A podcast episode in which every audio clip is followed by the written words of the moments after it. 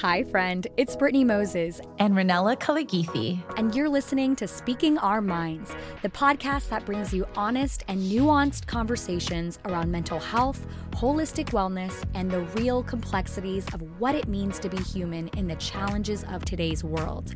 Where we have fun, fascinating, and meaningful discussions around how to live a more insightful, connected, and whole life from the inside out joined by guest professionals, thought leaders, and some of my friends and those with lived experience.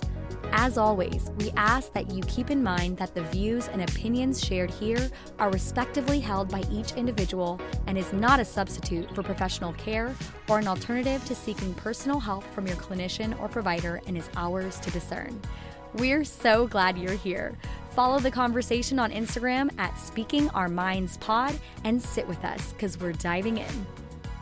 This podcast episode is brought to you by WeShare by UHSM, a unique healthcare membership on a mission to create holistic wellness for the mind, body, and spirit. I'm honored to partner with UHSM and its community of faithful members. Together, we plan to create more awareness and programs around mental health and the role it plays in our overall balanced health. If you or someone you know is frustrated with their current health care, I encourage you to inquire about membership options at www.weshare.org or call 1 800 900 8476. So, welcome to another episode of Speaking Our Minds with Ranella and Brittney. Oh my goodness we are really deep into these topics going into the season because mm-hmm. whew, we want you to be prepared. Today's topic is managing seasonal depression and its impact on daily life. Yeah. And the last two episodes, we've talked about seasons of change when life doesn't go as planned. We've talked about grief and loss while these are heavy topics, they're real topics that yeah. affect so many of us. And I know that they can be uncomfortable, right? Um, but at the same time, if we are aware of them, willing to kind of sit with it, arm ourselves, prepare ourselves with the right intentions, mm-hmm. like we just really want you to go into this season with intentionality, the ability to manage multiple types of emotions. Mm-hmm. And hopefully these tools will, will really help you. Yeah, especially as, you know, the season is changes and there are time changes with daylight savings and the sun is going down and there's less light. Mm. And so with that, you know, come these symptoms of seasonal depression and all these other highlighted kind of like difficulties around this time of season. This episode is especially highlighted because you know, sometimes during the holidays, it's obviously known as a season to be merry and bright and that's great. Mm. But there can be this real dissonance where you don't feel so merry and bright. Yeah. Right. Where you feel in dissonance to your surroundings or eh, to the attitudes and moods that are all around you. Mm-hmm. And we just want this to be an episode where, you know, people are seen. yeah. And people are felt and just know that you're you're not alone if this time of year actually just brings you a lot of grief and uh, maybe depression or loss or whatever it may be. Yeah, you know, it's when you were saying that, that was so interesting. Like it is the darkest, coldest season, and yet the way that Christmas is um, marketed and everything. Like, I wonder if like people sat around a room like they were like planning capitalism. they were like, "We are going to make Christmas go viral by making everyone super happy, telling them they should be happy this season, and then in order for them to get happy, they have to buy all these, these things, things, and do all this stuff." No, anyway, that's yeah. where my mind goes. But um, but I you're right. It. It's like the juxtaposition. Making Christmas go viral. what? I know the the juxtaposition yes. of like you know it's like you would think that the merry and bright season is like June or something. But anyway, I digress. I digress. Um, let's talk about what seasonal depression is. Yeah. I've I've experienced it. Mm-hmm. Um, it ain't fun. Right. So tell us, Brittney, what is and seasonal? specifically, right? Because I mm. think we're maybe familiar with you know, depression, but yes. seasonal depression are also called seasonal affective disorder, specifically typically takes place around specific seasons, right? So, right. especially in um, the fall and in the winter time, and it typically occurs around the same time each year. Mm-hmm. So that's so that's what you're kind of paying attention to that there is a pattern yeah. that kind of every time this year comes around for at least the past two years, you notice that you get these symptoms, right? And so the depressive episodes occur specifically during these seasons for at least those two consecutive years. However, not everyone with seasonal depression or seasonal affective disorder. It's interesting because the Mhm. acronym is SAD, Yeah. seasonal affective disorder, um, may not happen every year. And some common signs and symptoms of seasonal depression are typically feeling depressed, you know, most of the day, nearly every day, losing interest in activities that you typically enjoy, just kind of having that loss of pleasure, Mm. you know, um, experiencing changes in appetite or weight is very common, um, having problems with sleep. Having insomnia, feeling sluggish or agitated, uh, having low energy, feeling those feelings of hopelessness or worthlessness, having difficulty concentrating, and potentially like having some thoughts about death or suicidal ideation kind of when it gets at its worst. Yeah. So uh, we're looking at like a cluster of symptoms, right? Yeah. Right. Um, and where it just really kind of feels like it just kind of robs you of life. Mm-hmm. Yeah. And um, for winter pattern, Mm-hmm. seasonal affective disorder, additional symptoms might include oversleeping. I Mm-hmm. know that's something that I experienced hypersomnia, overeating, um, like we said, weight gain, so, social withdrawal, Mhm. um, wanting to just kind of isolate. And honestly, yeah, like no one wants to step Who out into to a- ice? Who doesn't want to isolate when you're feeling like crap? once you get home, you're like home. I don't want to get go outside and go to that, you know, ga- uh, that social Yeah. gathering or or whatever. Just not in the mood. yeah. Um, so uh, uh, interestingly, my experience um, started off as seasonal affective disorder, and then one of the years I was experiencing it just like kept it just continued. And it Yeah. turned into after I realized after six months, 12 months, a year and a half of being actually depressed. And so kind of launched me into a, Mm. A full-blown long depression. season. But it for me, it started off as as that. And so um Yeah. So it's really common, especially for those of you who are living in parts of the country where there are shorter daylight hours Mhm. during the winter. So, for example, living in Alaska or living in New England, you know, you may be more likely to develop seasonal affective disorder because there is this idea that it could be linked to or associated with the lack of sunlight. um, because sunlight, which produces vitamin D, actually metabolizes on our skin through cholesterol, which is a precursor for serotonin. So it's Mm, right. believed that possibly because of the lack of sunlight, that maybe there is a you know reduction of serotonin or what Yeah. have you and so that could be affecting mood that's that's actually still up for debate Mm. they're still uh, doing more research on that um, it's not conclusive but that is what's thought Yeah. could be the link yeah, or and part of it. Right, and which which makes sense um, in certain ways. A lot of my seasonal affective disorder happened. I mean, all of it when I was um, on the East Coast. So Yeah. when I moved back to California to sunny, sunny Southern California, um, it just it just didn't happen anymore. Yeah. It was the, but we'll get into that more later too. It was also a set of circumstances and That's what I was going to say too. Like it could be like also circumstances Oh, where 1000%. during the holidays, it can also just highlight a lot of grief, a lot of loss. Mhm. You're getting near the end of the year and like the New Year's Mhm. beginning, and you might be thinking about like, what did I accomplish like this yeah, year? like my life isn't where I want it to be, or Mm. all these things are catching up with you. So, yeah. Yeah. So, again, the main pattern with seasonal depression is that, yeah, it's coming around the same time every year, very specifically in a way that is like differentiated from the rest of the year, right? So, you Right. don't typically feel like this the rest of the year, but just around these Mm. times of months, it comes along.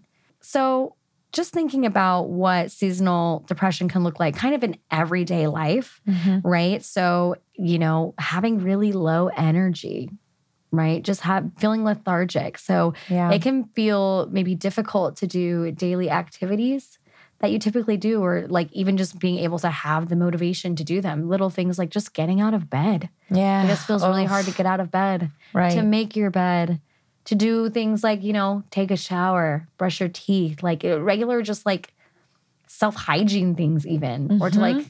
Pick up after yourself, clean the room, Oh do dishes, anything, right? So you just have this overall low energy.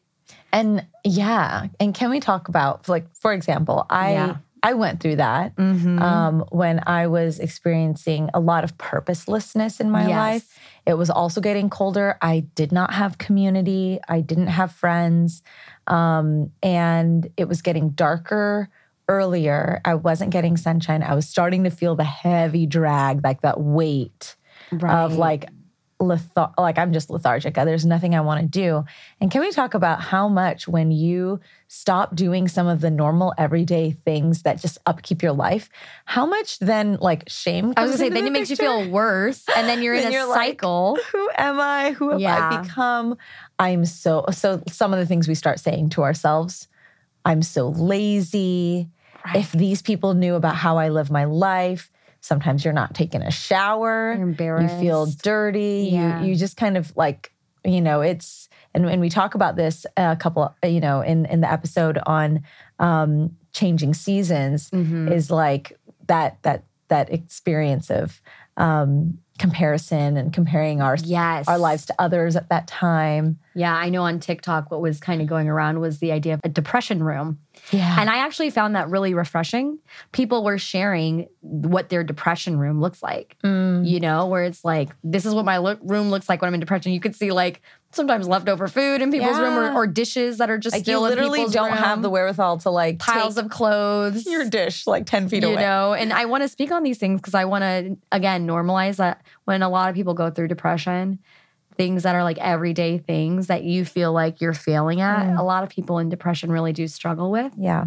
you know and then like you said it creates that that shame cycle Right. So of, like, instead look of at my life so so I, I tell people like again and this is where i think it's important to see mental health like physical health right if Mm. you were physically sick if you came down with a cold or you came down with you know the flu or whatever it was and you came down with it for a month or a couple months or whatever it was what would you do you wouldn't shame yourself for getting sick you would be like, oh, I need to take care of myself. I need to do the things to take care of myself that will help nurture me to better Mhm. health, right? So maybe like, I need to drink more liquids, or I need to get more rest, get more sleep, or I need to, whatever it is. I treat mental health the same way. When you Yeah. have these episodes of depression, you know, just see it as, okay, like I'm like mentally sick right now. Yeah. So I need to actually take better care of myself.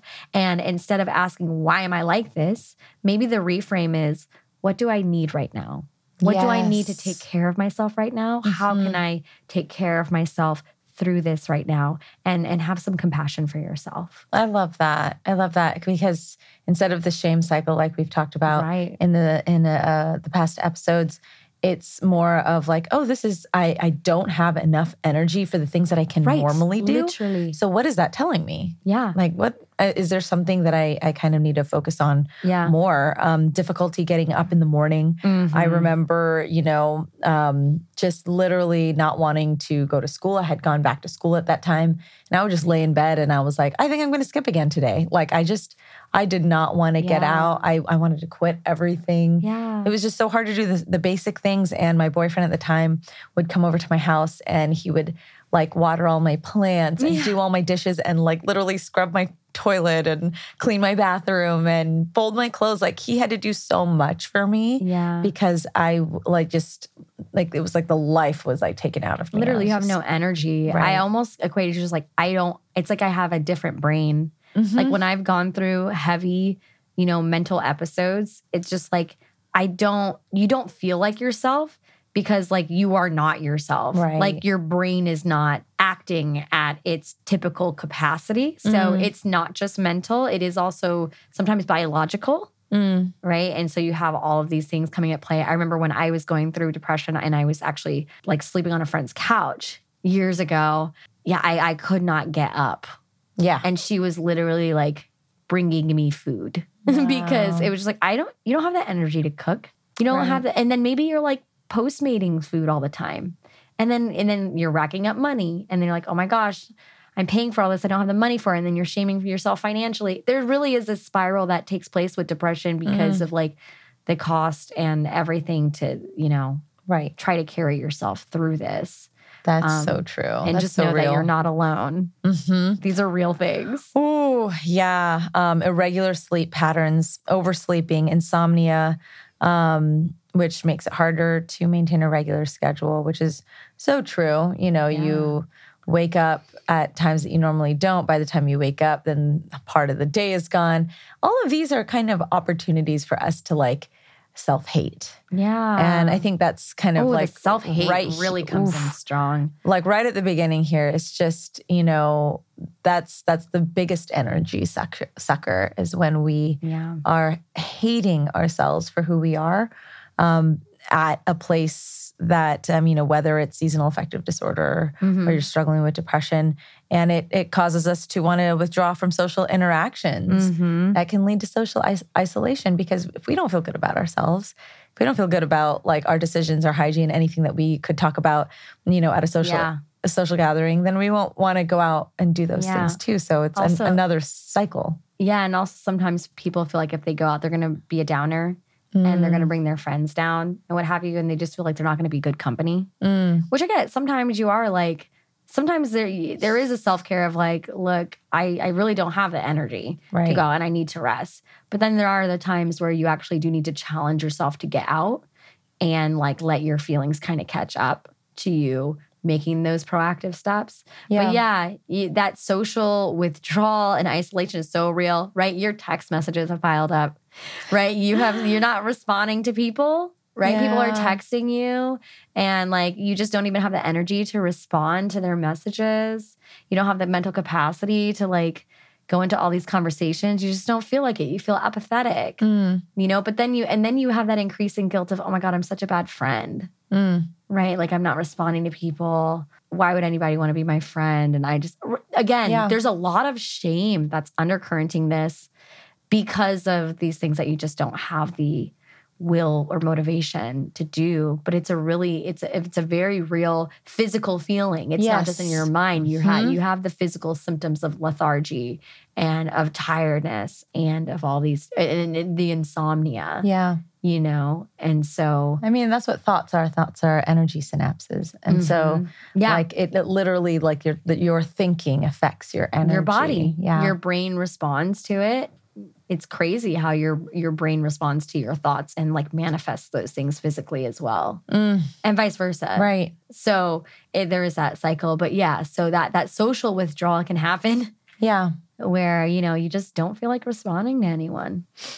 Yeah. And, you know, um, this is not like professional advice that we're giving, but at the same time, um, if you find yourself in a state where you're experiencing seasonal affective disorder um, or depression ongoing, like, and you're starting to notice some of these symptoms, and we'll get into some tips later on, like, it's also okay to start. m- Maybe you're hearing all this and you're like, oh, that's me, that's me, that's me. Mhm. You might need additional support, you know? oh for sure You might need um, professional support. You might need to go see a, a therapist or a psychiatrist or some, Yeah. someone. again, if we're seeing this just like physical health, if we are making the Exactly. shift You to would seeing go see mental a health just like physical health, yeah. If you were sick with a cold or flu and you notice I'm not myself, um, you would go to a doctor or you would get checked out or you'd get the antibiotics you need or whatever you whatever have you.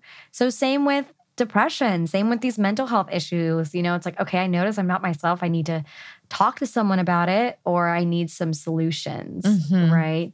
Um, so yeah, and like thinking back to the relationship aspect, sometimes uh, things like depression and specifically seasonal depression can put some tension um, on relationships because maybe you're having mood swings or maybe you're irritable. Oh, Or maybe the other people around you have expectations of you and you just don't feel like you can meet those expectations right now. And that's frustrating, especially around the holidays Mhm. right? Um, where you're supposed to be consistently like meeting family and showing up and all these things, and you just don't feel like it, you know? Right. And so there can be that, um, those mood swings that can sometimes put a strain on relationships with Oh, family yeah. and friends.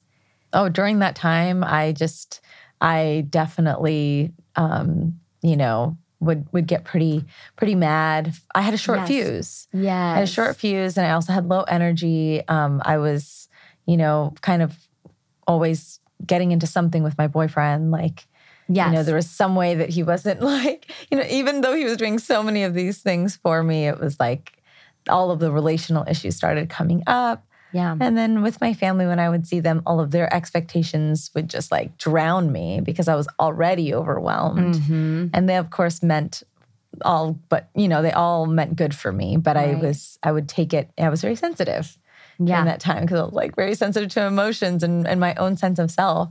And when your own sense of self is so fragile, then everything else, it's like this open wound. And anyone that touches Right. it, it's like, ah. Yeah, I'm so glad that you brought it up because I think that when we think about depression, we just think about the feeling of sadness. I don't think we realize that actually anger and irritability Anger. can come out of depression. And can come out of that sadness, and that depression can manifest as anger. Especially, they found a lot of times in men, because men oftentimes aren't socially um, conditioned or it's not seen as socially acceptable for men to be sad and to cry because it's seen as weakness. Mhm. And so, because there hasn't been that historical kind of like social allowance for men, it can often manifest as anger because anger is a more acceptable emotion for men. And so, Mm. I've known men in my life where they're they have that short fuse and they're blowing up all the time and they're upset, and you realize actually. They're they're depressed because they're holed away all the time. Maybe they lost a job maybe Mm. you know whatever has spiraled them there you look at all the things together and you're like oh no this isn't actually just anger like this is depression Mm. and the reason some of the reasons it's manifesting as anger is because like you said there's actually a lot of frustration that's Yes. operating in the background there's a frustration with yourself Mm. like oh why am i like this there's that self-loathing and self-hatred that's taking place because you're also comparing yourself with other people Right. right and then you're also frustrated with life Right.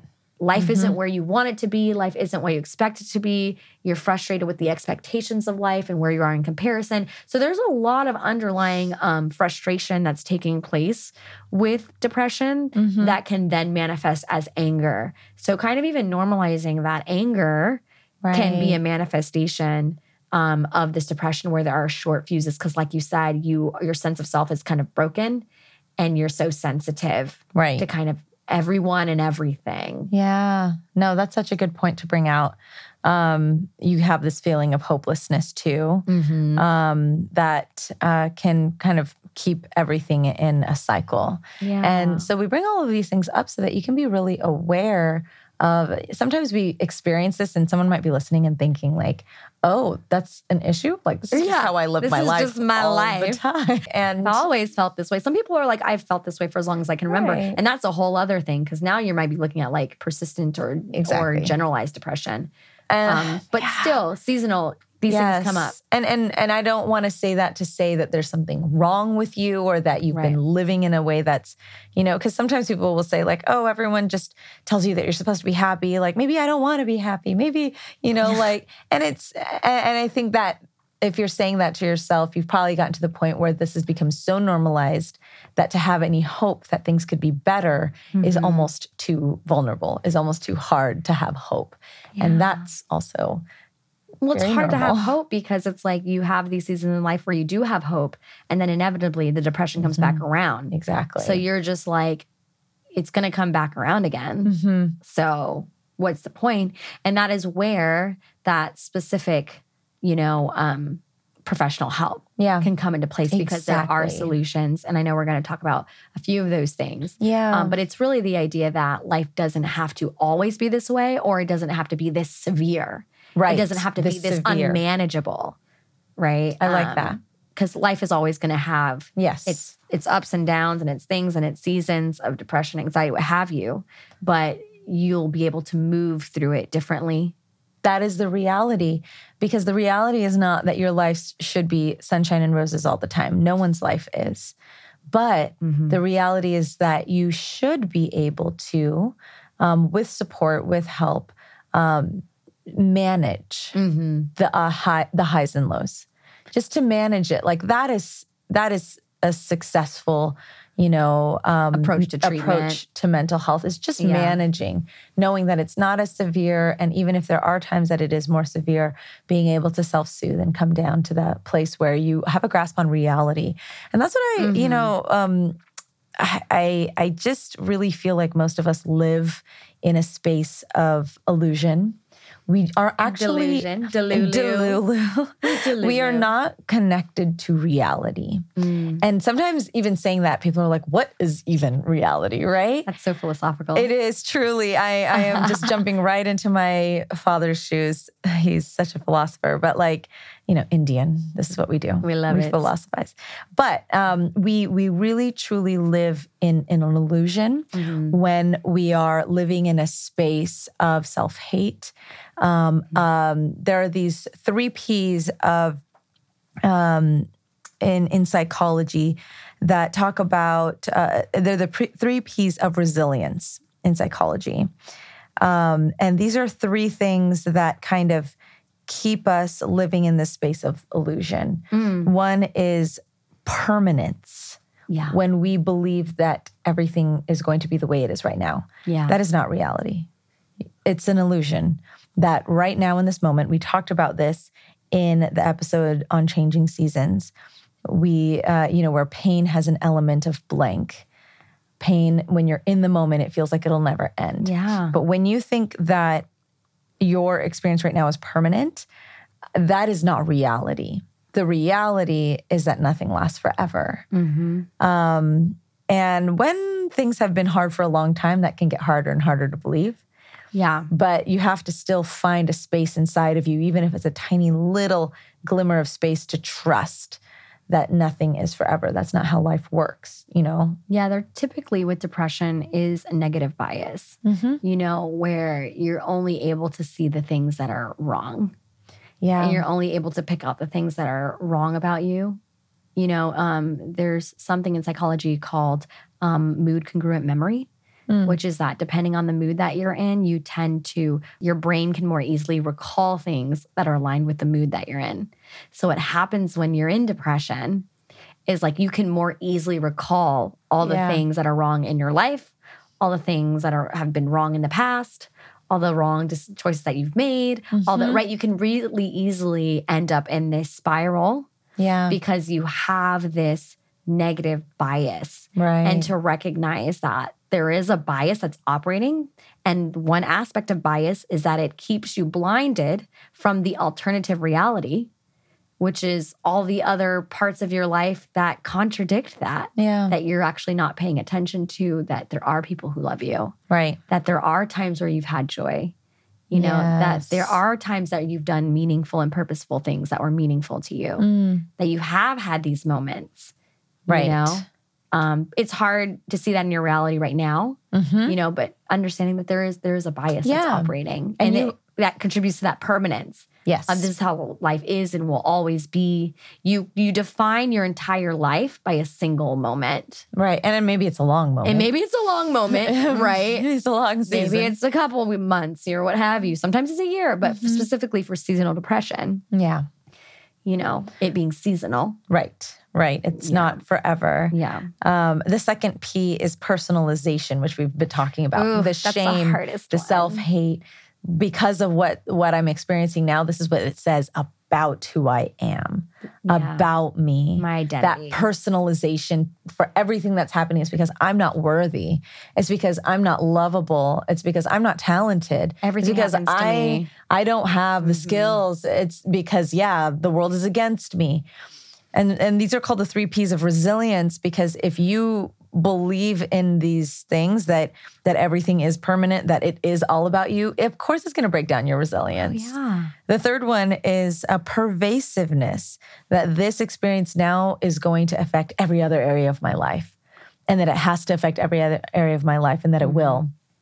Pervasiveness instead of localizing what you're going through and saying, okay, this is just for maybe this area of my life. Yeah. But it doesn't negate everything else that's going on that is good or that yeah. that um, you know I am worthy of or that I Yeah. have hope in or that is going well in my life. I think that's what's helped me become most resilient against these episodes Mm. is accepting that I'm in it.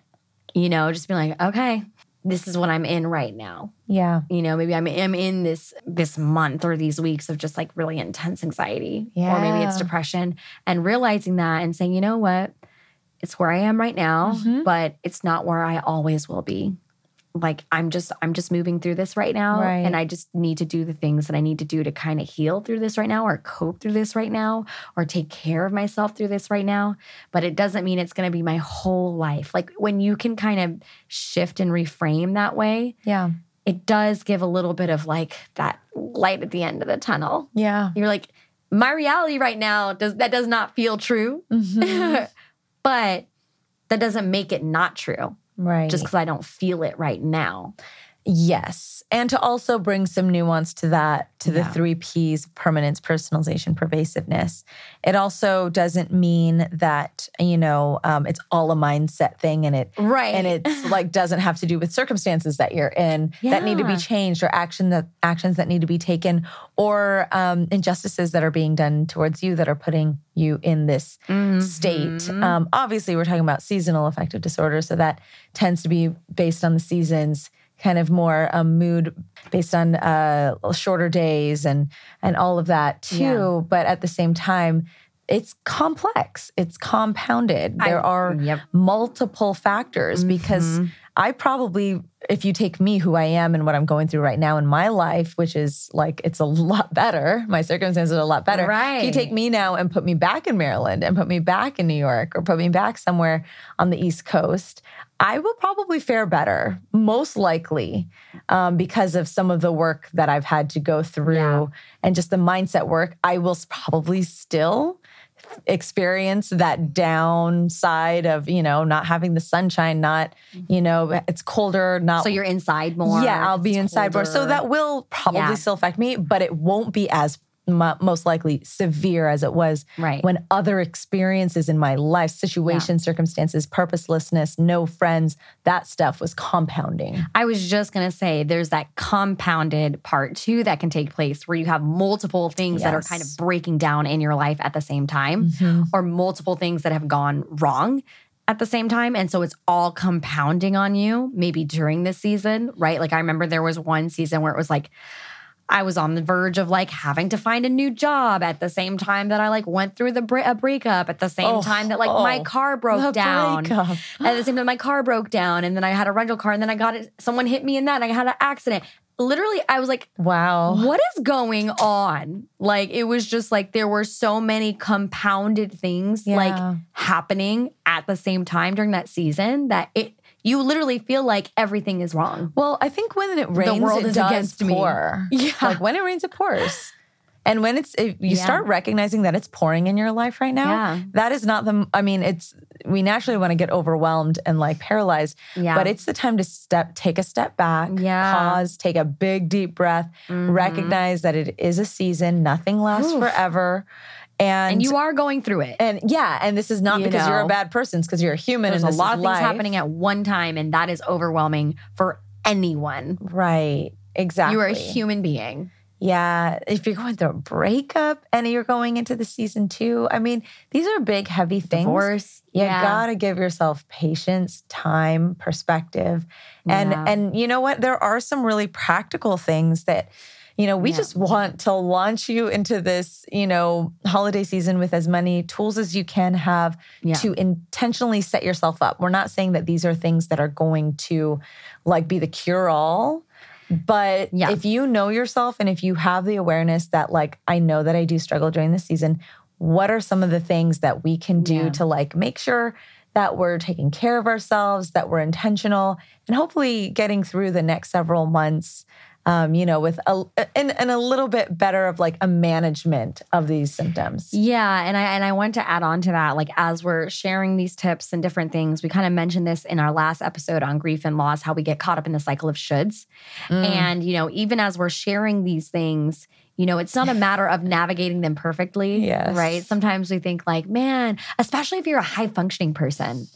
Right? You're a high functioning person, and then like depression or something hits you off your feet, and Mm. Oh. you're used to being really productive. Your and you're used- identity is your identity that? is in being productive or in helping others, and now you're in a place where like You you, need can't the help. help. Like Yeah. you don't have the capacity yet. You need the help. It's hard for you to ask because Mm-hmm. you're used to being the helper, and maybe your identity is really caught up in being able to be the person that's there The for everybody else.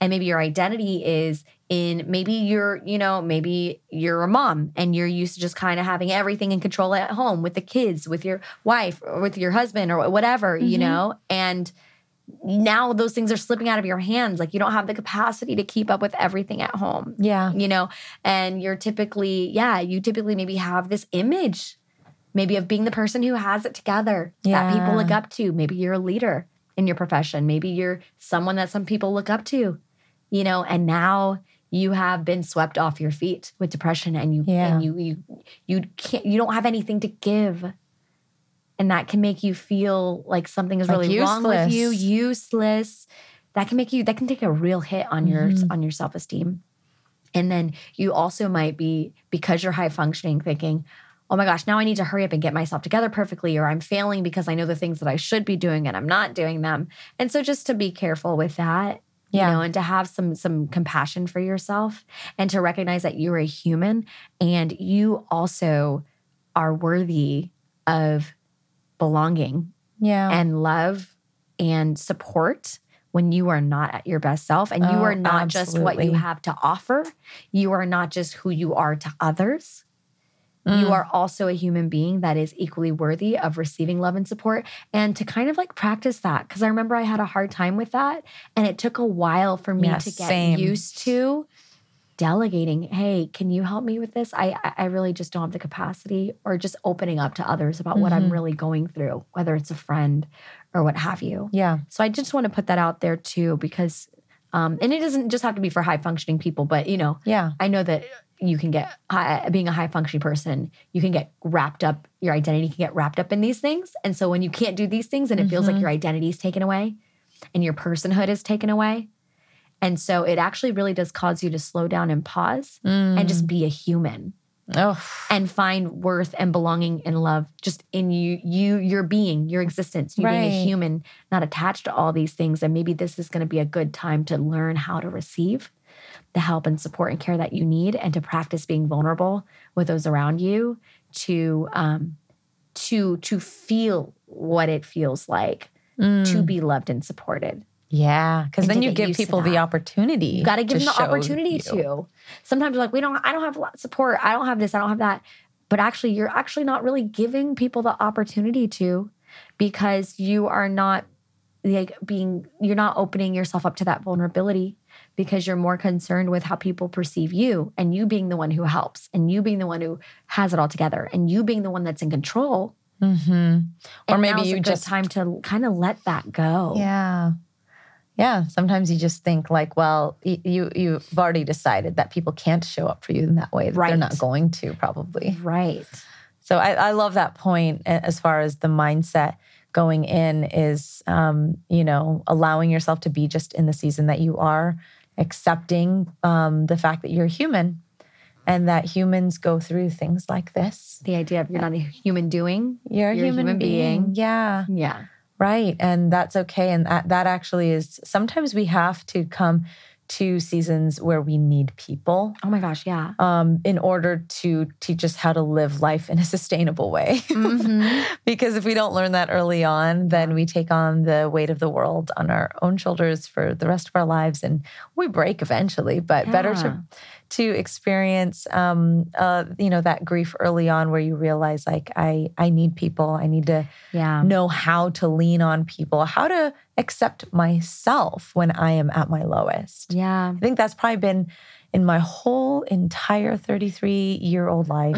That's been the most valuable lesson I've learned is Mhm. not just how to tolerate myself and have hope in myself, but how to love myself deeply at my very worst. Yeah. How to just be Ah, like you're acceptance. you're still a, a human that's worthy of value that is that has so much potential but i mean even without the potential like who you are right now in this present Right. moment is just so beautiful and powerful and you know you you know to to respect and admire myself at my worst so you know this is a good opportunity to start practicing that Yeah, I was gonna say it's a gr- it's a great time to practice that detachment, Oof, that yeah. that being from doing, right um, is really really important. So, So the mindset is really important. The um, you know, the psychology behind all of this. Our minds are such complex things. yeah, And so before we jump into like some of the practical tips Yeah. for going into the season with, um, you know, to if you have seasonal affective disorder or, or experience kind of um, a, a lower mood during the season. Before we jump into that, just know that there are a lot of resources and, and there is support out there. Mhm. Um, if you aren't seeing a therapist, seeing a coach, seeing a counselor, someone that um, you can, you or your insurance can pay to listen to your thought process so a professional can help you sort through things. Mhm. Maybe um, you see a psychiatrist, someone that can help support you and your biology, your chemistry, your brain chemistry. Right. You know, that's uh, something that we will always encourage you to do. Yeah. And I was going to say, like, you don't obviously need to make an announcement to the whole world or your Yeah. entire family. Yeah. Hey, I have seasonal depression. Yeah. You know? Um, but maybe you have um, a few or a couple safe people Mm-hmm. who know what's going on with you, you know, who can, um, who can be there for you, who can hold that safe space for you, you know, or can even just help check in on you Yeah. you know so that's something i encourage too Yeah. is like it doesn't have to be 10 people it doesn't have to be the whole world it doesn't have to be your whole family you know but maybe you have you know two or three people or what have you that are safe people that do know what's going on i think it is important to like have at least a couple people who do know what's going on with you Everything. because otherwise you have that isolation of and that burden of holding and carrying it all yourself right. you know, whether it's your spouse or your partner or somebody. Like I think it's important for somebody to know what's going on and to be checking in. Yeah, because they can help you carry it. Exactly. It's really tough to carry it all on your own. Oh, yeah. So thinking about tips for coping with seasonal depression. So, you know, one of the top treatments that are typically recommended are light therapy. Mm. Um, you know, we talk a lot about how oftentimes there is a lack of daylight, of sunlight hours that could be a possible link to seasonal depression. So this is where a person will sit in front of a um, sit in front of a very light, bright box for you know about thirty to forty five minutes. You know, each day, usually first thing in the morning. So sometimes people will get a light box. Yeah. And that will be helpful. Is that something that you've used at all? So when I when I was in Maryland, I definitely ordered um, a medical grade blue light, yeah, um, and you're supposed to use it at certain times of the day, and especially when it would get really bad, like when it was just dark at 3 p.m. You know, I would take out the blue light, and if I was just reading a book or watching something, I would just always have it on me. And you know, I will say I was in a season of survival at that time in multiple, multiple ways. yeah. And so that blue light, like I can't look back and be like, oh, it changed everything. But it really did help support me. Like it helped Okay. boost at least feeling like I think my brain and and you know, of course I don't know the ins and outs and and and everything, but um, but I think some people just need more sunshine and more sunlight than others. Yeah. And I'm one of those people. Yeah. And so there was something about it that helped me not feel like I just spent half of my day in darkness. I also wonder if there's an element to this that is a placebo effect, yeah. right? Yeah. Which placebo effects work. One thousand Where if you believe that this thing is 1000%, working, hmm then you actually might like Yeah. convince yourself that you feel better Yeah. because you're convinced that it works. And actually, belief is a very powerful. It's a powerful mechanism. So, I mean, it could biologically be working, Yeah. but there also could potentially be. I don't know. Yeah. So you just gotta try it, was- out, see, see if it works for you. it was helpful um, for me. And I, I totally agree. I think some people will find it somewhat helpful. Others might not find it helpful at all, but it's You one, just- one that's way. part of mental health is just trying and seeing what works for you and what doesn't and staying on the path of the things that work.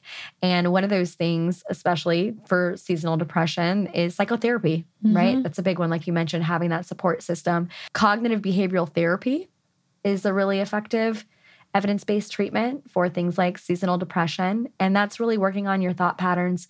Um, cognitive behavioral therapy is looking at the cycle of thoughts feelings and behaviors.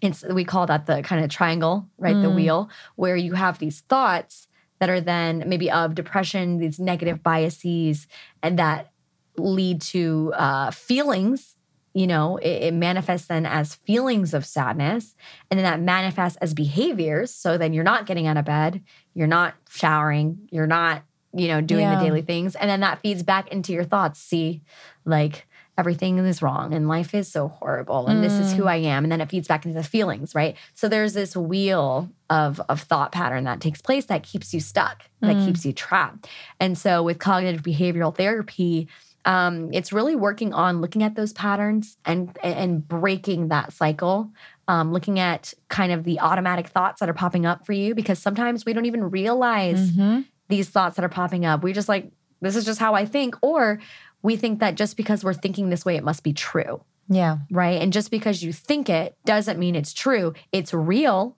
The thought is real. The feeling is real, but it doesn't mean that it's truth, Right. right? So, taking that and looking at the thought and realizing, okay, what are these thoughts that are popping up for you on a daily basis? Like, really honestly, what are you really thinking about yourself when you're in bed all day? Like, what are you really thinking about life when you're scrolling social media in bed all day and you're looking at everybody else, right? And and how can we reframe these thoughts? How can we see them in a more realistic way? How can we put it in a more realistic perspective rather than this automatic shame and negativity? Right. How can we look at it more realistically so that um, we can kind of shift that pattern and put you on a trajectory where you have a little bit more hope? You have a, a clearer view of yourself, you have Mhm. a clearer sense of life, you know, um, that isn't so weighted down, um, that can begin the cycle of then having actions and behaviors that will start kind of getting you out of that and start Yeah. getting you unstuck. So,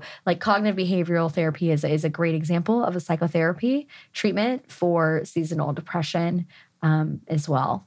Really, any mode of therapy with a mm-hmm. quality therapist is, is better than nothing. Yeah, absolutely. And just having that person that you can just self disclose and, and be really honest with. Yeah. And hopefully, you have a therapist who is very validating and empathetic. And um, we probably should do an episode on like how to find a good therapist and what to look Right, for. yeah. Um, but yeah, you know, just um, sometimes it takes a little while. You have to shop around a little bit. I always say it's kind of like dating. Yeah, it's you gotta- like online dating. Mhm. You can't get too You discouraged. You have to look around because um, not everyone's Yeah. going to be your vibe. But I think Yeah. um, psychotherapy is very helpful.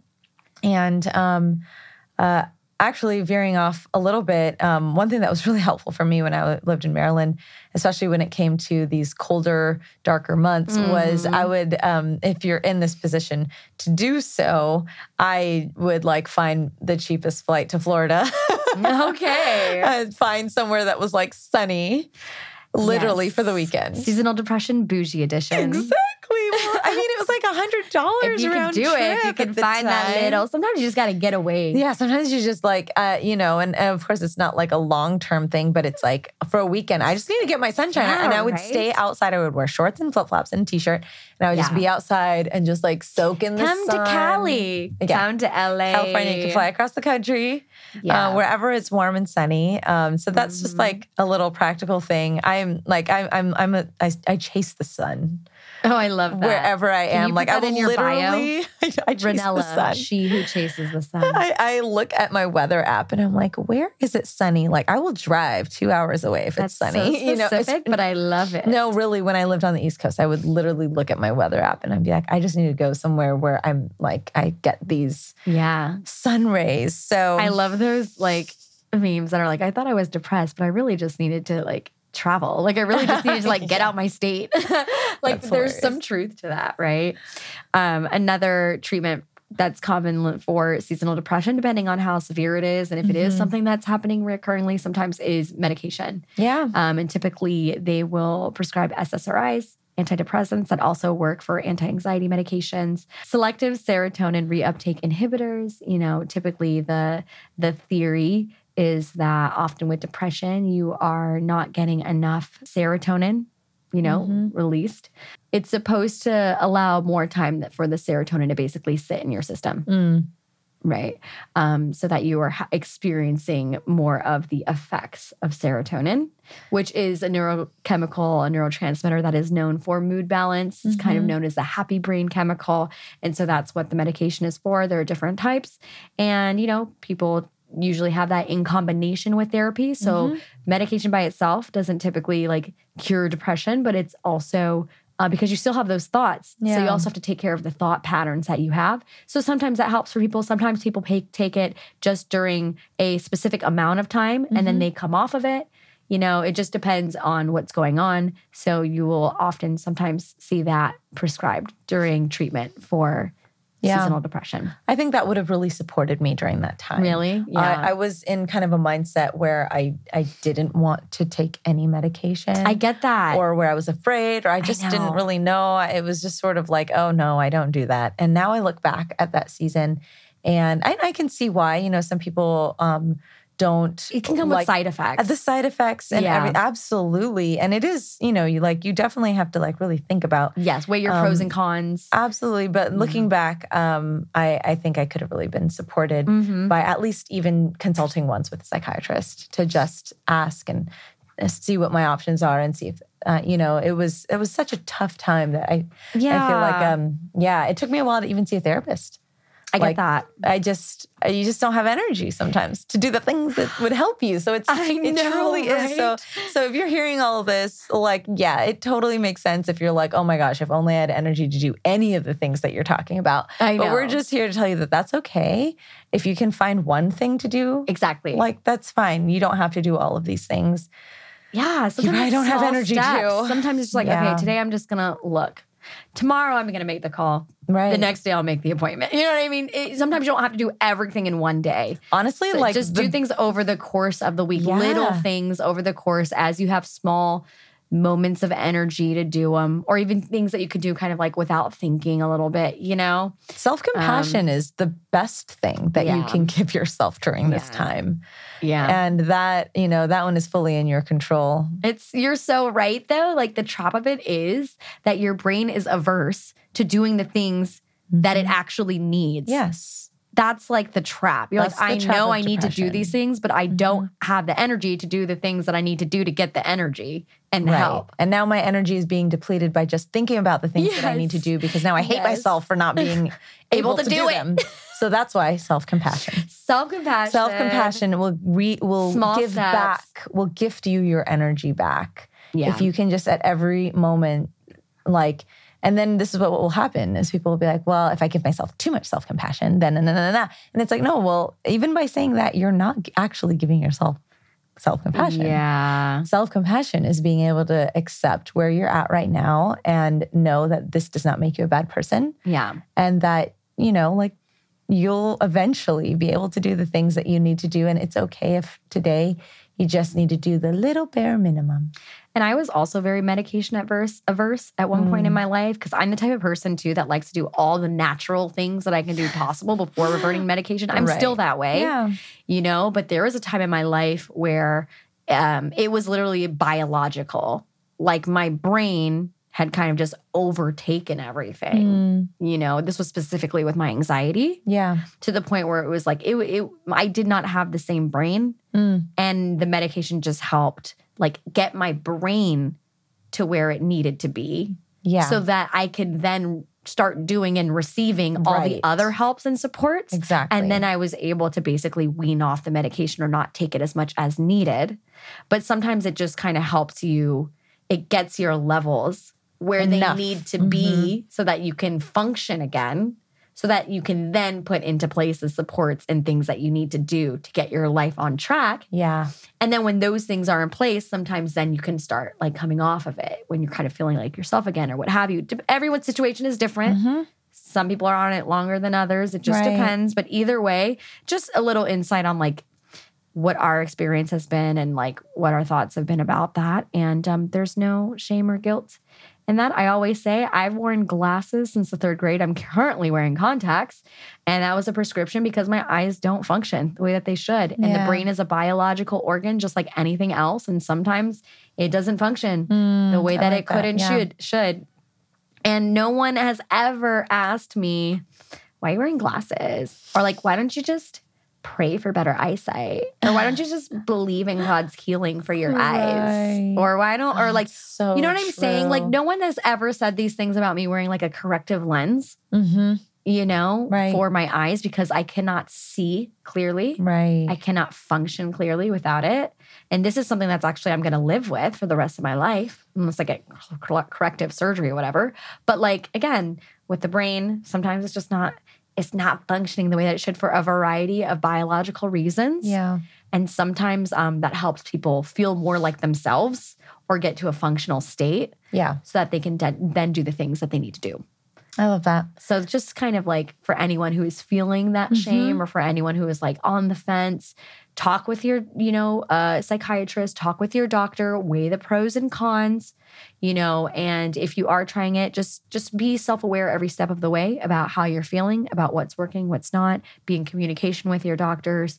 Um, because sometimes there'll be like a certain antidepressant that works for one person, but it doesn't really Yeah. work well with another. And then there are different types that you can take that might work better for Right. you. You know, sometimes it can be a little experimental to find Mhm. something that works for you. But then sometimes when people find what works for them, it really works for them. They're like, oh, this changed my life. Yeah. like this really helped get me where I needed to go. It gave me the kind of the boost I needed to then start taking other actions of care for myself. Yeah.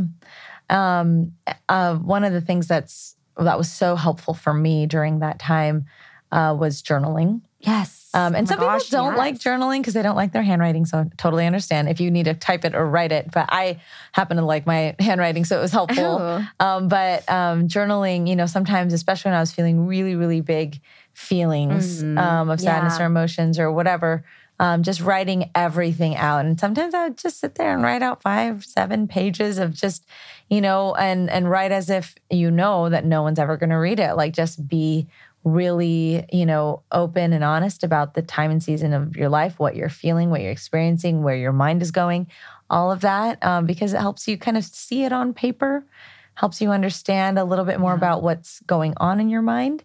And um, maybe even being able to write out some of those um, uh, I am statements, those identity statements, Right. the affirmations. Obviously, it's not a cure all, you know, obviously, but um, you do need to find within yourself as much as possible during this time a vision of yourself that you are really proud of and being able to remember who that is. And so sometimes I would write out the future version of me and the version of me that I really respect.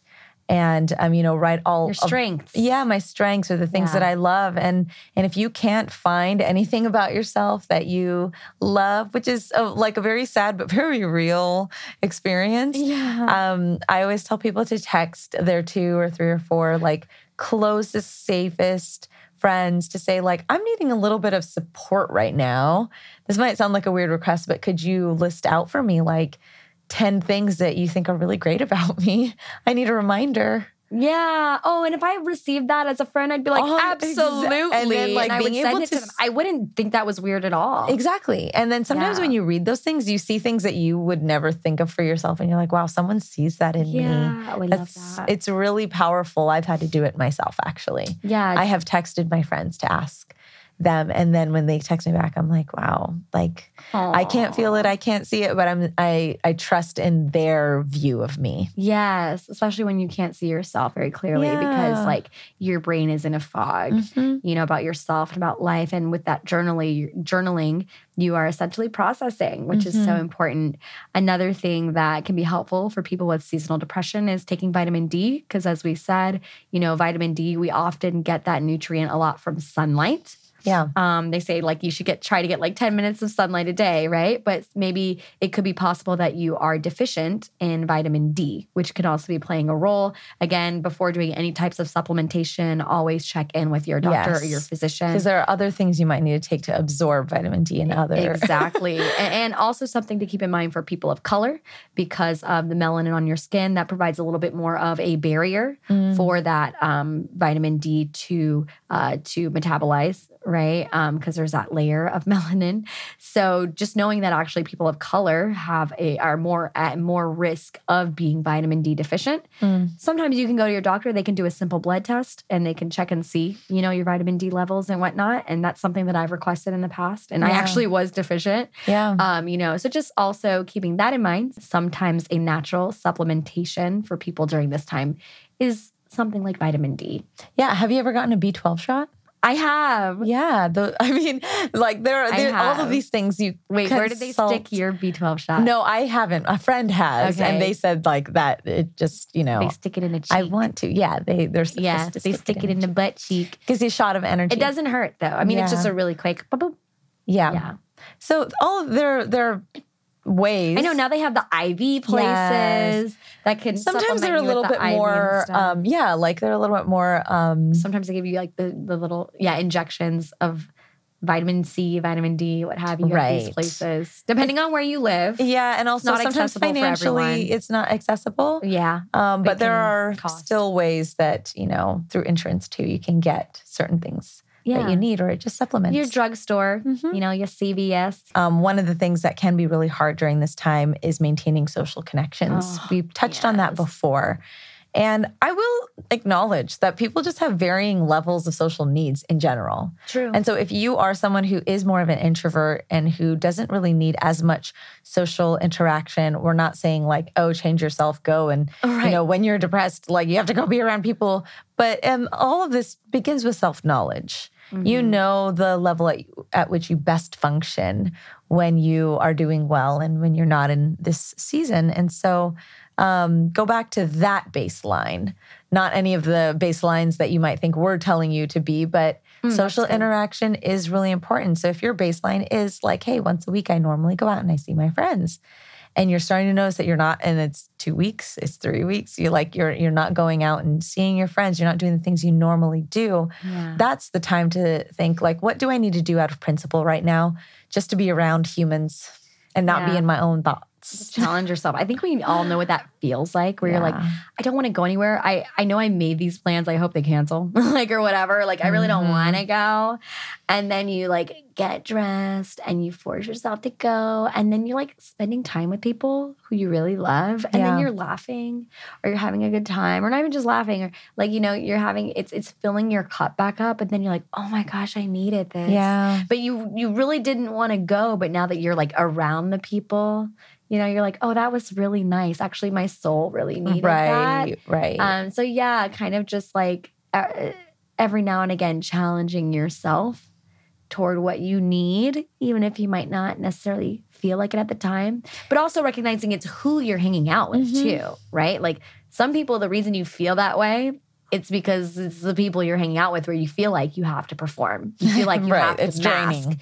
There is that um it's taking that um emotional energy, right. right? And so in these times I think it really is good to be around people that like you just you don't need to perform for. You can be completely yourself with. Um, I love those friends again where it's like you don't really have to say a lot, or you can just sit around and watch a movie together, or you can just sit around and do a puzzle together, or whatever, you know, where you don't have to put on. I think those um, types of relationships are really important during this time. Yeah, and it does take a while to find and make those relationships sometimes too. And so, if you are finding yourself in a season where you Mhm. don't have a lot of friendships, or Yeah, Um, you've where- moved maybe. yeah, or in general, maybe you're just kind of a more mellow, introverted person, and it's a little harder to create those friendships. Um, yeah, that can be hard, and you do have to find some type of capacity within yourself to put yourself out there to try to make friends, to try to talk to people. It's worth that effort yeah, um, as difficult as it can it can be. But um, overall, I I think these are some really helpful tools. Hopefully, yeah. for for you all um, as you're going to the season. Maybe even sitting down with a calendar right now here at the beginning of November and looking at the next three months and being like, okay, I'm going to write in every week one social interaction, like one either like party or a little gathering or like I'm to plan a dinner or something that you can just plan ahead of time. Mhm. Um, because maybe in the moment, once you get there in December, or January, or February, you're not to feel like it. But maybe Yeah. even planning ahead. Yeah, I think that also means like setting realistic things for yourself Mhm. too. You know, things that you can realistically do, Yeah. you know, as well. And just keeping that in mind. So, so yeah, it's hard. Yeah. It is difficult. Definitely want to validate that. Um, it can feel all encompassing, it can feel all consuming.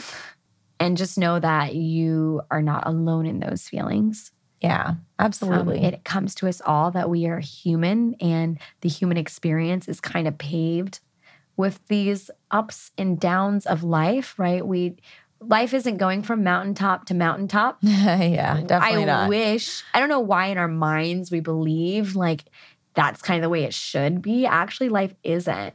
It is hill valley, hill valley, Mhm. you know? And so if you're just in the valley right now, um, we hope these things will be helpful to just keep in mind. Mhm. Know that it's a part of being human. It's not because there's something wrong with you. Right.